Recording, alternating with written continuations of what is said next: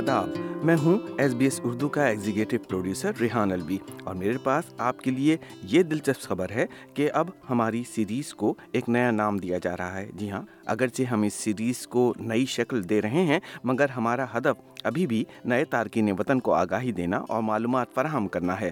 اس سفر میں ہمارے ساتھ شامل ہو جائیے کیونکہ ہم آسٹریلیا کی متحرک اور متنوع ثقافت کو روشناس کراتے ہوئے نئے آنے والوں کے لیے صوتی اور بصری معلومات فراہم کرتے ہیں جو یہاں زندگی شروع کرنے میں آسانی پیدا کرتی ہے۔ اپنی نئی پوڈ کاسٹ اور جدید ویب سائٹ کے ذریعے ہم قابل اعتماد معلومات کے ساتھ آپ کی رہنمائی کریں گے، جس میں ویزے کے عمل سے لے کر منفرد آسٹریلین رسم و رواج اور مقامی تہذیب کی وضاحت وضاحت سمیت ہر معلومات اور تجاویز شامل ہوں گے۔